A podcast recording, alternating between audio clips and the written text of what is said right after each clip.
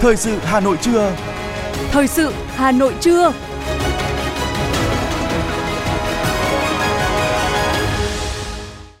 Mời quý vị các bạn nghe chương trình Thời sự trưa nay Chủ nhật ngày 20 tháng 8. Những nội dung chính sẽ được đề cập đến trong chương trình. Chủ tịch nước Võ Văn Thưởng dự lễ kỷ niệm 135 năm ngày sinh Chủ tịch Tôn Đức Thắng. Hà Nội dành hơn 6,4 tỷ đồng dành tặng quà người có công dịp Quốc khánh mùng 2 tháng 9. Phiên đấu giá trực tuyến biển số xe ô tô đầu tiên diễn Phần... ra vào ngày 22 tháng 8. Phần tin thế giới với những tin chính, Nga cam kết không chấp nhận chiến tranh hạt nhân. Giá chào bán gạo châu Á tăng khoảng 20% kể từ khi Ấn Độ hạn chế xuất khẩu gạo. Sau đây sẽ là nội dung chi tiết. Thưa quý vị các bạn, tối hôm qua tại tỉnh An Giang đã diễn ra lễ kỷ niệm 135 năm ngày sinh Chủ tịch Tôn Đức Thắng 20 tháng 8 năm 1888, 20 tháng 8 năm 2023. Chủ tịch nước Võ Văn Thưởng, nguyên Chủ tịch nước Nguyễn Minh Chiết, nguyên Chủ tịch nước Trương Tấn Sang, nguyên Chủ tịch nước Nguyễn Xuân Phúc và nguyên Thủ tướng Nguyễn Tấn Dũng đã tới dự. Tổng Bí thư Nguyễn Phú Trọng đã gửi lãng hoa chúc mừng loạt hoạt cảnh sân khấu và những tiết mục nghệ thuật của lễ kỷ niệm đã tái hiện cuộc đời và sự nghiệp hoạt động cách mạng của Chủ tịch Tôn Đức Thắng, nhà lãnh đạo mẫu mực, người bạn chiến đấu thân thiết của Chủ tịch Hồ Chí Minh vĩ đại, tấm gương đạo đức cách mạng sáng ngời, suốt đời phấn đấu hy sinh vì sự nghiệp đấu tranh giải phóng dân tộc, thống nhất đất nước, xây dựng và bảo vệ Tổ quốc Việt Nam xã hội chủ nghĩa với 92 năm tuổi đời, gần 70 năm hoạt động cách mạng, được Đảng và Nhà nước phân công giữ nhiều trọng trách. Ở cương vị nào, Chủ tịch Tôn Đức Thắng đều có những đóng góp to lớn cho sự nghiệp cách mạng Việt Nam, vì độc lập tự do cho Tổ quốc, vì hạnh phúc của nhân dân, vì sự phát triển của phong trào cộng sản và công nhân quốc tế. Nhân dịp này, Chủ tịch nước Võ Văn Thưởng đã trao món quà của Tổng Bí thư Nguyễn Phú Trọng gửi tặng Đảng bộ, chính quyền và nhân dân tỉnh An Giang, thể hiện tình cảm của Tổng Bí thư đối với vùng đất quê hương Chủ tịch Tôn Đức Thắng. Theo kế hoạch tặng quà tới các đối tượng chính sách là người có công nhân dịp kỷ niệm 78 năm ngày Quốc khánh, mùng 2 tháng 9 năm 1945, mùng 2 tháng 9 năm 2023, thành phố Hà Nội sẽ dành nhiều mức quà tặng cho nhóm đối tượng này.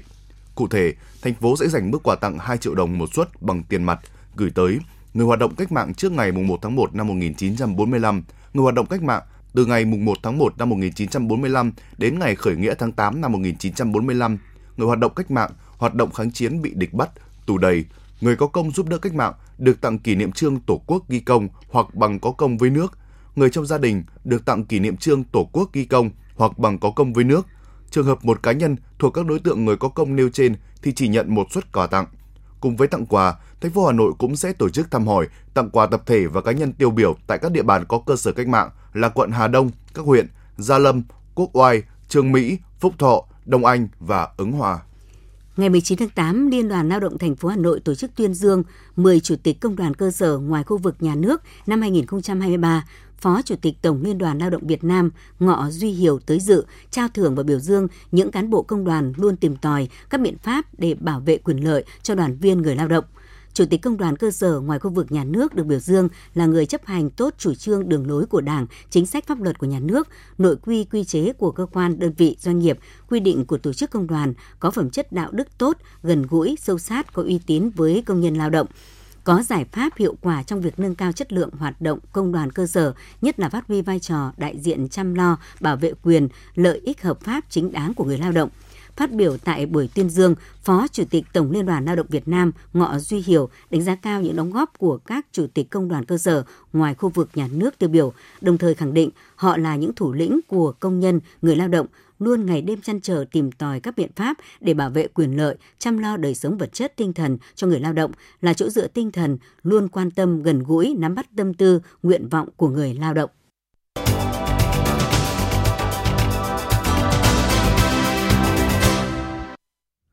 Thưa quý vị và các bạn, với sự nghiêm túc quán triệt, học tập và làm theo tấm gương đạo đức Hồ Chí Minh, Đảng bộ và nhân dân thị xã Sơn Tây đã đạt được những kết quả quan trọng trên mọi lĩnh vực chính trị, kinh tế, văn hóa, xã hội, giữ vững quốc phòng an ninh, góp phần tích cực trong công tác xây dựng và chỉnh đốn Đảng, nâng cao chất lượng đảng viên, hoàn thành tốt nhiệm vụ chính trị mà cấp ủy Đảng các cấp đã đề ra.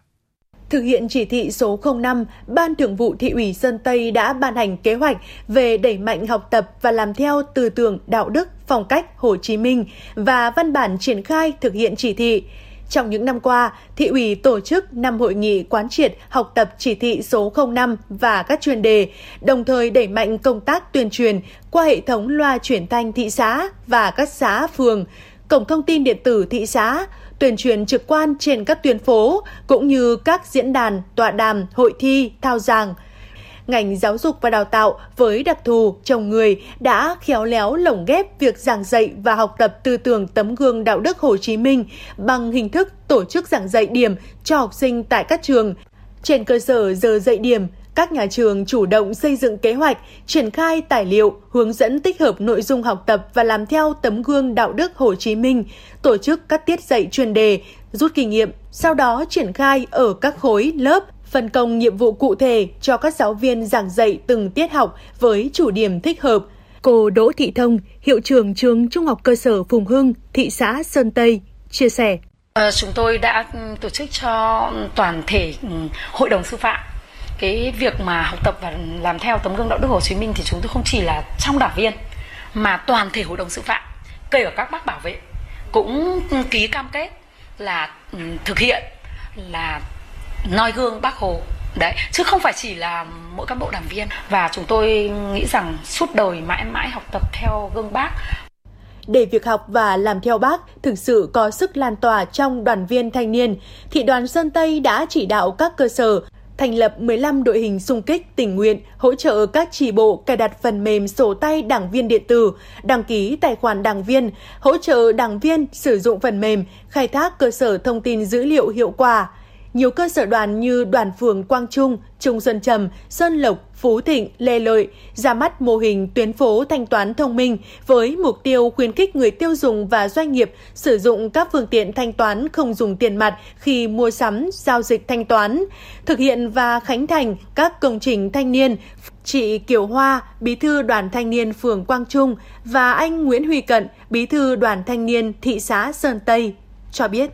hình thức thanh toán không tiền mặt đã đem lại nhiều lợi ích. Nhận thấy điều đó, đoàn phường Quang Trung đã tổ chức xây dựng mô hình tuyến phố thanh toán thông minh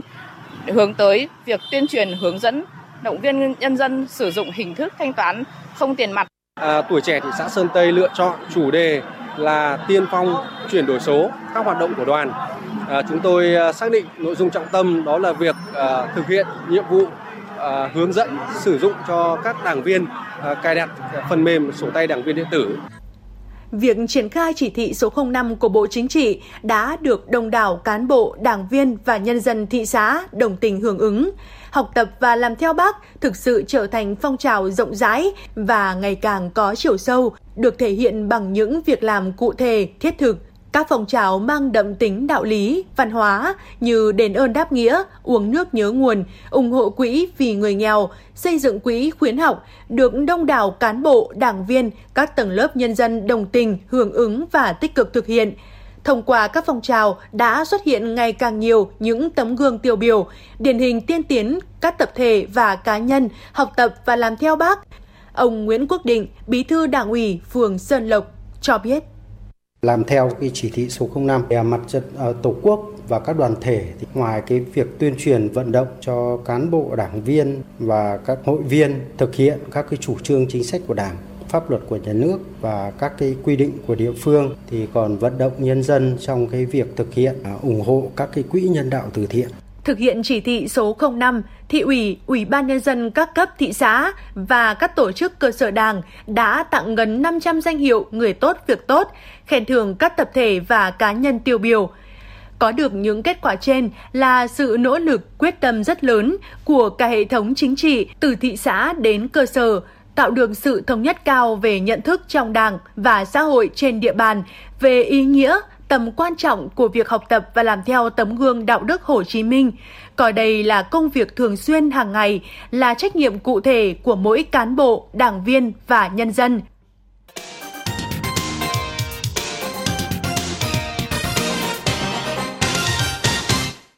Thưa quý vị các bạn, thời gian qua, trên địa bàn thành phố Hà Nội vẫn còn nhiều nơi khó khăn trong phát triển đảng viên, nhất là ở những vùng nông thôn. Nguyên nhân chính do nguồn quần chúng ưu tú để giới thiệu bồi dưỡng kết nạp đảng đang cạn dần, dẫn đến tình trạng già hóa đảng viên ở một số tri bộ. Đây không chỉ là bài toán nan giải mà còn là vấn đề cấp bách đang đặt ra trong công tác xây dựng, phát triển đảng hiện nay. Khảo sát tại một số địa phương, cơ sở cho thấy nhìn chung các đảng bộ ở cấp xã vẫn hoàn thành kế hoạch kết nạp đảng viên mới, nhưng chủ yếu lấy số lượng từ các tri bộ nhà trường, cơ quan, còn số lượng đảng viên được kết nạp tại các tri bộ khu vực nông thôn thường không đạt. Ông Nguyễn Đình Khoa, Bí thư tri bộ thôn Đoài chia sẻ. Đa số các cháu khi học xong có ở nhà đâu đi làm ăn hết. Việc bố trí và giữ chân các cháu cũng rất khó. Thế cho nên là công tác phát triển đảng chúng tôi thấy gặp rất nhiều khó khăn. Việc chi bộ đảng ở nông thôn khó kết nạp đảng viên không chỉ đơn thuần do những nguyên nhân khách quan như sự dịch chuyển lao động từ nông thôn ra thành thị, các khu công nghiệp, mà còn có nhiều yếu tố chủ quan như chưa làm tốt công tác giáo dục chính trị, tư tưởng cho thanh niên. Ông Hà Xuân Hùng, Bí thư Đảng ủy xã Thọ Lộc, huyện Phúc Thọ cho biết. Khó khăn chung là cái phát triển đảng viên. Đây là cái khó khăn đối với các chi bộ nông thôn. Bởi vì nếu nói lực lượng lao động thực tế mà tham gia lao động trực tiếp sản xuất ở nông thôn bây giờ thì ờ, đúng là toàn là các cái tầng lớp là trung niên thôi. Chứ còn thực sự là cái lực lượng lao động trẻ là bây giờ cũng tập trung vào à, thứ nhất là các cái lĩnh vực. Thứ nhất là lao động xuất khẩu lao động. Thứ hai nữa là cái cơ hội việc làm bây giờ nó cũng cũng rất nhiều. Thế và để mà đảm bảo được trọn vẹn mà theo quy định của điều lệ đảng là thường xuyên cư trú ở địa phương ở một năm để theo dõi thì cũng rất khó khăn. Hai nữa là có được các cái đối tượng đó mà để vận động được các cái thanh niên này tham gia vào vào đảng thì cũng lại rất khó khăn nữa. Đây là cái thực tế. Nhiều bí thư tri bộ nông thôn chia sẻ, nếu như trước kia, số quần chúng muốn kết nạp vào hàng ngũ của đảng rất nhiều. Có thời điểm hồ sơ đơn xin vào đảng, xếp thành chồng, thì nay, việc phát hiện quần chúng ưu tú để bồi dưỡng kết nạp cũng gặp khó khăn làm sao để tháo gỡ khó khăn trong phát triển đảng viên ở khu vực nông thôn? Câu hỏi này đã và đang khiến không ít đảng bộ chăn trở tìm phương cách. Trên thực tế, hầu hết các chi bộ nông thôn khi mới tham gia sinh hoạt, phần đa là các đảng viên cao tuổi. Trao đổi với một số bí thư chi bộ trên địa bàn thành phố được biết, hiện tình trạng già hóa đội ngũ đảng viên đang ở mức đáng báo động. Hầu hết tại các chi bộ, độ tuổi trung bình đảng viên hơn 40, thậm chí có nơi lên đến 50 tuổi – Ngoài ra nhiều chi bộ kết nạp chỉ được 1 đến 2 đảng viên mỗi năm, tuy nhiên lại mất từ 3 đến 4 đảng viên do số cao tuổi đang chiếm tỷ lệ cao và sức khỏe không ổn định. Chính vì điều này đã ảnh hưởng không nhỏ đến việc đảm bảo số lượng đảng viên cho mỗi chi bộ và dẫn đến khan hiếm đội ngũ có năng lực lãnh đạo tại nông thôn. Ông Vũ Văn Tuân, trưởng ban tổ chức huyện ủy Thường Tín cho biết. Đối với ờ, phát triển đảng viên hiện nay thì ờ,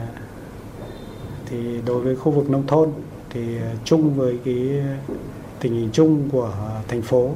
Thì ờ, đối với thường tín thì cũng ờ, gặp cái khó khăn là hiện nay do cái tác động của cơ chế thị trường. Vấn đề thứ hai nữa là cái lực lượng thanh niên đi làm ở các doanh nghiệp. Do đó là chưa có nguyện vọng đứng trong hàng ngũ của đảng. Dẫn đến là công tác phát triển đảng ở khối nông thôn là gặp khó khăn.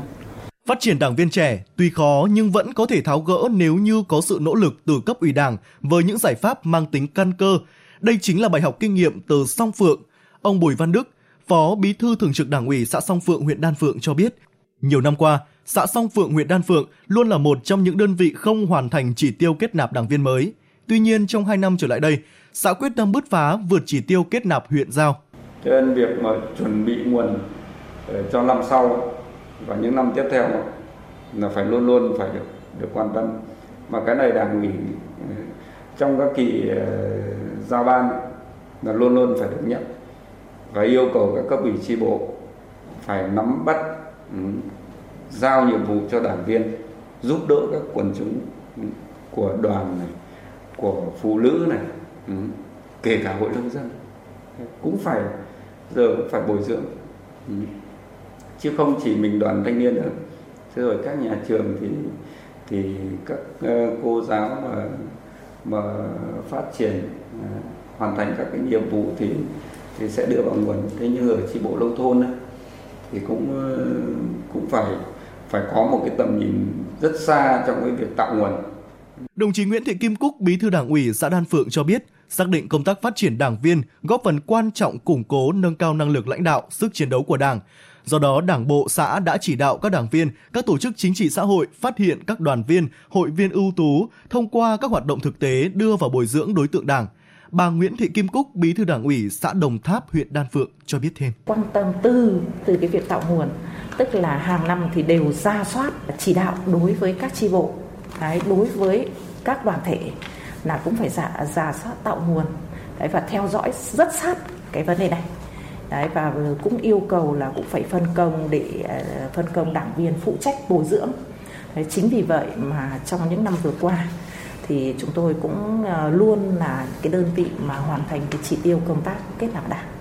Với những bài học linh hoạt, phù hợp, sát với thực tiễn ở cơ sở, các địa phương, địa bàn nông thôn đã và đang triển khai nhiều giải pháp để nâng cao chất lượng phát triển đảng viên. Trong đó, chú trọng chỉ đạo các cấp ủy viên, phụ trách chi bộ chủ động tuyên truyền, nắm bắt tâm tư, nguyện vọng của quần chúng nhân dân để kịp thời tháo gỡ những khó khăn vướng mắc, tạo nguồn phát triển đảng viên.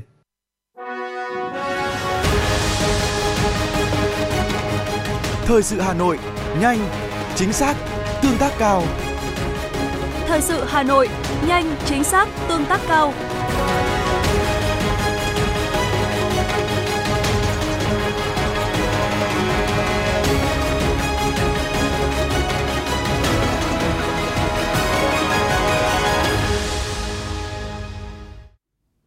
Thưa quý vị và các bạn, chương trình thời sự xin được tiếp nối với một số thông tin kinh tế. Bộ Công Thương vừa công bố danh sách thương nhân được cấp giấy chứng nhận đủ điều kiện kinh doanh xuất khẩu gạo đến ngày 17 tháng 8 năm 2023. Theo đó, khu vực miền Nam và đồng bằng sông Cửu Long đang tập trung nhiều thương nhân kinh doanh xuất khẩu gạo nhất cả nước. Theo Bộ Công Thương, tháng 7 vừa qua, cả nước đã xuất khẩu 4,83 triệu tấn gạo, còn khoảng 2,67 triệu tấn cho xuất khẩu trong 5 tháng còn lại của năm 2023. Hơn nữa, giá xuất khẩu gạo đã và đang không ngừng gia tăng. Nhằm tạo điều kiện nhất cho hoạt động xuất khẩu gạo, Bộ Công Thương đang khẩn trương lấy ý kiến để sửa đổi bổ sung Nghị định số 107-2018 của Chính phủ về kinh doanh xuất khẩu gạo. Sau 4 lần liên tục điều chỉnh giảm lãi suất điều hành, mới đây, Ngân hàng Nhà nước đã có văn bản yêu cầu các tổ chức tín dụng thực hiện giảm tối thiểu từ 1,5 đến 2% lãi suất cho vay. Yêu cầu này nhằm hỗ trợ doanh nghiệp, người dân phục hồi và phát triển sản xuất, kinh doanh. Nhiều doanh nghiệp đã được tiếp cận với nguồn vốn mới, dễ thở hơn, trước và hoạt động kinh doanh cũng bớt áp lực hơn. Hiện lãi suất cho vay bình quân đã về ngưỡng 8% một năm, tức là giảm 3% so với cuối năm 2022. Hạ lãi suất cho vay kết hợp với đẩy mạnh và kích thích cho vay mà các tổ chức tín dụng đang triển khai sẽ giúp nguồn vốn được đưa vào lưu thông, từ đó sản xuất cũng được kích thích hơn, gia tăng sản lượng và tạo thêm các cơ hội việc làm, đóng góp vào tăng trưởng kinh tế hiện nay. Theo quyết định của Thủ tướng Chính phủ, người chấp hành xong án phạt tù được vay tối đa 100 triệu đồng để sản xuất kinh doanh tạo việc làm. Quyết định nêu rõ, người chấp hành xong án phạt tù có nhu cầu vay vốn có tên trong danh sách người chấp hành xong án phạt tù về cư trú tại địa phương, chấp hành tốt các quy định của pháp luật, không tham gia các tệ nạn xã hội do công an cấp xã lập và được Ủy ban nhân dân cấp xã xác nhận – Thời gian kể từ khi chấp hành xong án phạt tù đến thời điểm vay vốn tối đa là 5 năm. Quyết định nêu rõ lãi suất cho vay bằng lãi suất cho vay đối với hộ nghèo quy định theo từng thời kỳ, lãi suất nợ quá hạn bằng 130% lãi suất cho vay. Quả nhãn Việt Nam xuất sang Thái Lan đang được các doanh nghiệp bán trên kênh siêu thị với giá cao. Cụ thể, tại hệ thống siêu thị Thái, nhãn được đóng gói theo chuẩn 500 g một bịch, được bán với giá khuyến mãi giảm từ 259 bạt xuống 169 bạt trên một bịch, tương đương khoảng 230.000 đồng một kg. Để đáp ứng điều kiện xuất khẩu, toàn bộ số nhãn phải đạt chuẩn Global Gap, thu hoạch tại vùng trồng có mã đạt chuẩn. Đây là kết quả từ chương trình thúc đẩy xuất khẩu trái nhãn Việt Nam sang thị trường Thái Lan qua kênh bán lẻ hiện đại.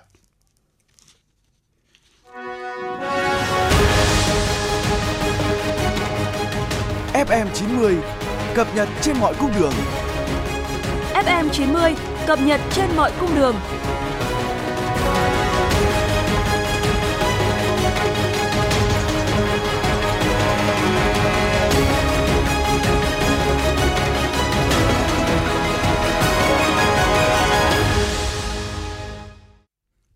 Thưa quý vị và các bạn, Ủy ban nhân dân thành phố Hà Nội vừa ban hành quyết định về việc đặt tên và điều chỉnh độ dài một số đường phố trên địa bàn Hà Nội năm nay. Theo đó, 52 đường phố mới sẽ có tên trong đó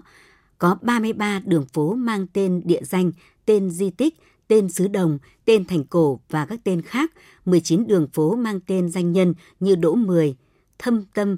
Phạm Tiến Duật, Phan Kế Toại, và điều chỉnh độ dài hai tuyến đường phố là phố Hà Kế Tấn, quận Hoàng Mai và đường Dương Đức Hiền, huyện Gia Lâm, Ủy ban nhân dân thành phố Hà Nội giao Sở Văn hóa và Thể thao chủ trì phối hợp tổ chức tuyên truyền giới thiệu về việc đặt tên và điều chỉnh độ dài đường phố, giao Ủy ban nhân dân các quận, huyện, thị xã chủ trì phối hợp thực hiện việc phân định danh giới, gắn biển tên đường và Công an thành phố Hà Nội chỉ đạo Công an các quận, huyện, thị xã tiến hành điều chỉnh hộ khẩu, giấy chứng minh nhân dân và các giấy tờ liên quan đến các hộ dân đang sinh sống tại địa bàn.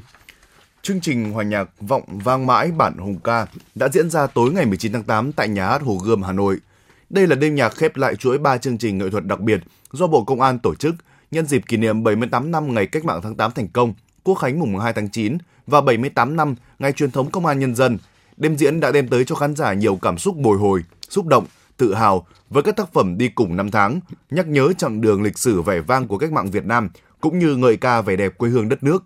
Chương trình cũng phát họa hình ảnh đẹp của người chiến sĩ công an nhân dân cùng những chiến công thầm lặng bảo vệ sự bình yên của Tổ quốc thông qua các tác phẩm Chúng tôi là chiến sĩ công an Việt Nam, người chiến sĩ ấy, hành khúc công an nhân dân, sự góp mặt của các nghệ sĩ tên tuổi cùng dàn nhạc giao hưởng Học viện Âm nhạc Quốc gia Việt Nam, nhà hát ca mối nhạc công an nhân dân đã mang đến một đêm hòa nhạc với nhiều cung bậc cảm xúc tại nhà hát Hồ Gươm, một trong những công trình biểu tượng mới về văn hóa, du lịch của thủ đô Hà Nội. Sẽ có 11 biển số xe ô tô của 10 tỉnh thành phố Bắc Giang, Hà Nội, Phú Thọ, Thanh Hóa, Đà Nẵng, Đắk Lắk, Thành phố Hồ Chí Minh, Cần Thơ, Bắc Ninh, Hải Phòng được đưa ra đấu giá vào ngày 22 tháng 8 tới. Cục Cảnh sát Giao thông Bộ Công an cho biết, để các buổi đấu giá biển số xe ô tô qua hệ thống quản lý đấu giá biển số ô tô diễn ra khách quan minh bạch, cục và các cục nghiệp vụ của Bộ Công an sẽ cử cán bộ theo dõi giám sát toàn bộ quá trình và kết quả đấu giá. Phòng quản lý đấu giá biển số ô tô được đặt tại trụ sở Cục Cảnh sát Giao thông. Tại phòng này, các cán bộ làm nhiệm vụ giám sát sẽ theo dõi được toàn bộ diễn biến các cuộc đấu giá. Mọi diễn biến của cuộc đấu giá đều được thể hiện trên màn hình điều hành, bao gồm số kế hoạch, tên phiên, thời gian bắt đầu và thời gian kết thúc cuộc đấu giá, số lượng biển số đấu giá, lãnh đạo phụ trách phiên đấu giá và đấu giá viên, số lượng khách hàng tham gia, diễn biến quá trình đấu giá. Mỗi khách hàng có mã số riêng và thông tin của khách hàng được bảo mật tuyệt đối. Khi phát hiện có dấu hiệu bất thường, các giám sát viên sẽ yêu cầu dừng đấu giá.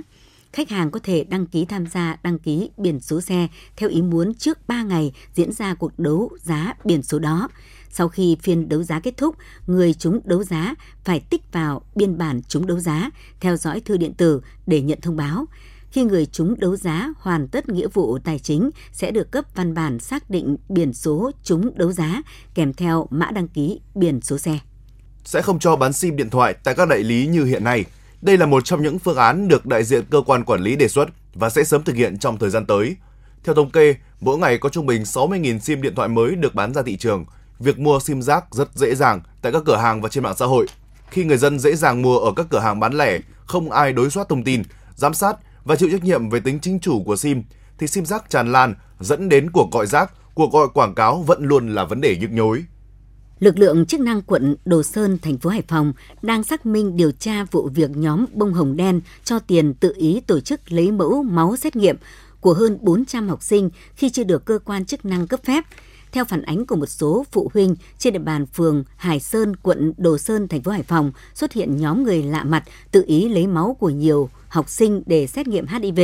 Việc lấy mẫu này, nhà trường, phụ huynh và chính quyền đều không được biết. Theo ông Lưu Đình Dũng, Chủ tịch Ủy ban dân phường Hải Sơn, các phụ huynh phản ánh mỗi học sinh cho lấy máu đều được trả 100.000 đồng, giới thiệu thêm người nào sẽ được hưởng 25.000 đồng. Nhận thông tin, lãnh đạo Ủy ban dân phường Hải Sơn đã cử cán bộ y tế phối hợp với cơ quan công an tiến hành xác minh sự việc. Kết quả làm việc ban đầu, nhóm người trên tự xưng là thành viên của tổ chức có tên Bông Hồng Đen. Nhóm này đang triển khai dự án phi chính phủ về phòng chống HIVS. Một lãnh đạo quận Đồ Sơn, thành phố Hải Phòng cho biết nhóm Bông Hồng Đen được thành lập bởi một tổ chức phi chính phủ hoạt động hỗ trợ những người nhiễm HIVS tái hòa nhập với cộng đồng. Tại phường Hải Sơn, nhóm Bông Hồng Đen có kêu gọi mọi người đến lấy máu để xét nghiệm sàng lọc HIV chính quyền đang làm rõ tính đúng đắn hoạt động của nhóm này.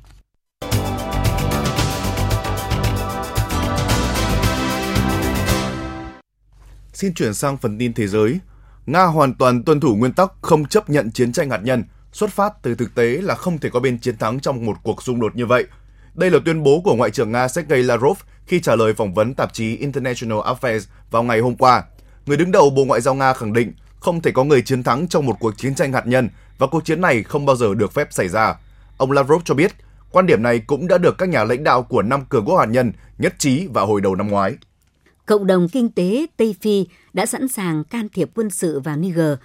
sau cuộc đảo chính xảy ra hôm 26 tháng 7 vừa qua. Tuy nhiên, cộng đồng kinh tế Tây Phi vẫn sẽ ưu tiên và cố gắng tìm kiếm giải pháp hòa bình. Tuyên bố trên được đưa ra sau cuộc họp kéo dài hai ngày của các tham mưu trưởng quân đội các nước Tây Phi tại Accra, Ghana. Trong khi đó, tại Niger, chế độ quân sự mới ở nước này đã ngỏ khả năng đàm phán với cộng đồng quốc tế và phản đối mọi sự can thiệp quân sự từ bên ngoài. Các nhà xuất khẩu châu Á đã tăng giá chào bán gạo khoảng 20% kể từ khi Ấn Độ ban hành lệnh cấm xuất khẩu gạo trắng không phải giống basmati vào tháng trước. Những diễn biến này làm gia tăng rủi ro lạm phát lương thực đối với bộ phận người tiêu dùng dễ bị tổn thương, nhất tại châu Á và châu Phi. Trong bối cảnh nguồn cung giảm khi thời tiết khắc nghiệt, ảnh hưởng đến mùa màng và cuộc xung đột Nga-Ukraine tiếp tục cản trở hoạt động xuất khẩu ngũ cốc.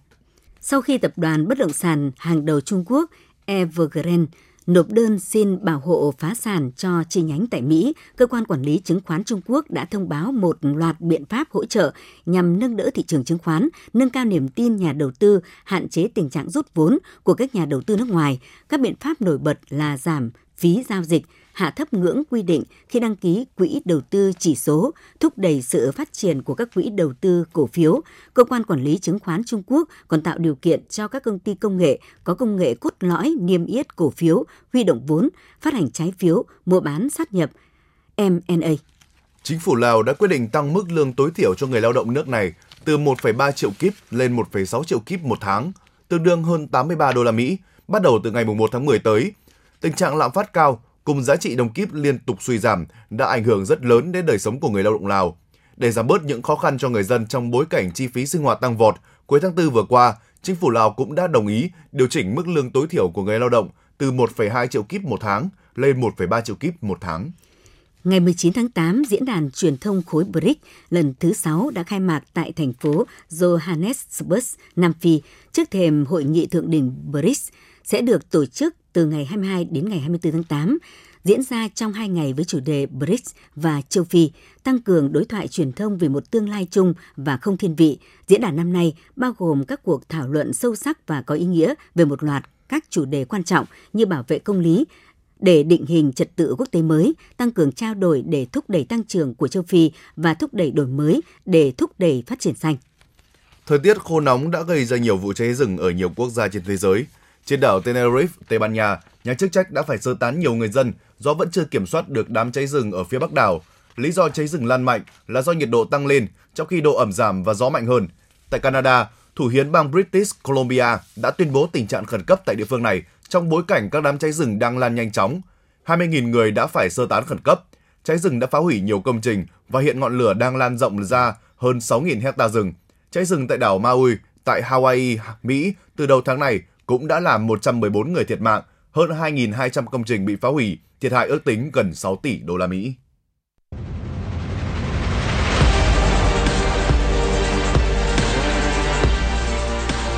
Bản tin thể thao Bản tin thể thao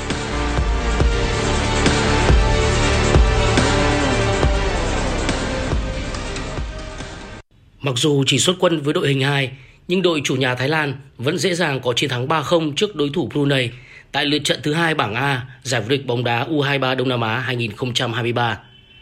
Ba bàn thắng của U23 Thái Lan được ghi do công của Wachara Pringam phút thứ 15, Somalai phút thứ 21 và Ratsom Kham phút thứ 66. Ở trận đấu còn lại, Campuchia hòa Myanmar 1-1. Như vậy, Thái Lan đã toàn thắng sau hai trận, gần như chắc chắn sẽ giành quyền vào bán kết. Hiện đứng thứ hai bảng A là Campuchia với 4 điểm. Tiếp theo là Myanmar 3 điểm và Brunei chưa có điểm nào đã chắc chắn bị loại. Vào 16 giờ chiều nay, đương kim vô địch U23 Việt Nam sẽ chơi trận gia quân tại bảng C gặp U23 Lào. Đội Việt Nam 1 với nòng cốt là các trụ cột của đội tuyển quốc gia gặp đội trẻ Australia trong trận xuất quân tại giải bóng truyền VTV Cup 2023. Xét đầu tiên diễn ra tương đối cân bằng nhưng các nữ tuyển thủ của chúng ta liên tiếp giành những điểm số quan trọng ở cuối set để thắng với tỷ số 25-18. Hai set sau đó, đội Australia đã sa sút và đội Việt Nam 1 không mấy khó khăn giành phần thắng. Kết quả chung cuộc là 3-0 nghiêng về Việt Nam 1. Tỷ số 3 set lần lượt là 25-18, 25-11 và 25-14. Trước đó, đội Việt Nam 2 dù thua trước set 1 nhưng đã lội ngược dòng đánh bại đội Suwon của Hàn Quốc sau 4 set với tỷ số 3-1. Giải bóng truyền VTV Cup năm nay có sự góp mặt của 6 đội là Việt Nam 1, Việt Nam 2, Choco Mucho Philippines, Đại học Kansai Nhật Bản, Suwon của Hàn Quốc và Australia. Giải diễn ra từ ngày 19 tháng 8 đến 26 tháng 8 tại nhà thi đấu tỉnh Lào Cai. Đội tuyển Thụy Điển gặp đội đồng chủ nhà Australia ở trận tranh giải 3 World Cup bóng đá nữ 2023. Trận đấu này các cô gái Thụy Điển chơi tốt hơn và xứng đáng giành chiến thắng 2-0. Hai bàn thắng của đội bóng Bắc Âu chia đều trong hai hiệp nhờ công tiền vệ Fridolina Ronfo và tiền đạo Kosova Aslani. Cho tới nay, thành tích tốt nhất của đội tuyển bóng đá nữ Thụy Điển là ngôi vị Á quân thế giới năm 2003. Đây là lần thứ tư họ đoạt giải ba tại World Cup. Trận chung kết World Cup 2023 sẽ diễn ra vào 17 giờ chiều nay giữa đội tuyển Anh và đội tuyển Tây Ban Nha. Theo Trung tâm Dự báo Khí tượng Thủy văn Quốc gia, từ chiều nay, mưa ở khu vực Bắc Bộ có xu hướng giảm dần. Dự báo thời tiết thủ đô Hà Nội ngày hôm nay nhiều mây có lúc có mưa rào và rông, gió nhẹ. Trong mưa rông có khả năng xảy ra lốc xét, gió giật mạnh, nhiệt độ thấp nhất từ 26 đến 28 độ C, cao nhất từ 31 đến 33 độ C. Quý vị và các bạn vừa nghe chương trình thời sự của Đài Phát thanh và Truyền hình Hà Nội. Chỉ đạo nội dung Nguyễn Kim Khiêm, chỉ đạo sản xuất Nguyễn Tiến Dũng, tổ chức sản xuất Trà My, đạo diễn Kim Oanh, phát thanh viên Quế Đức, Thành Hiền cùng kỹ thuật viên Kim Thoa thực hiện. Hẹn gặp lại quý vị trong những chương trình thời sự sau.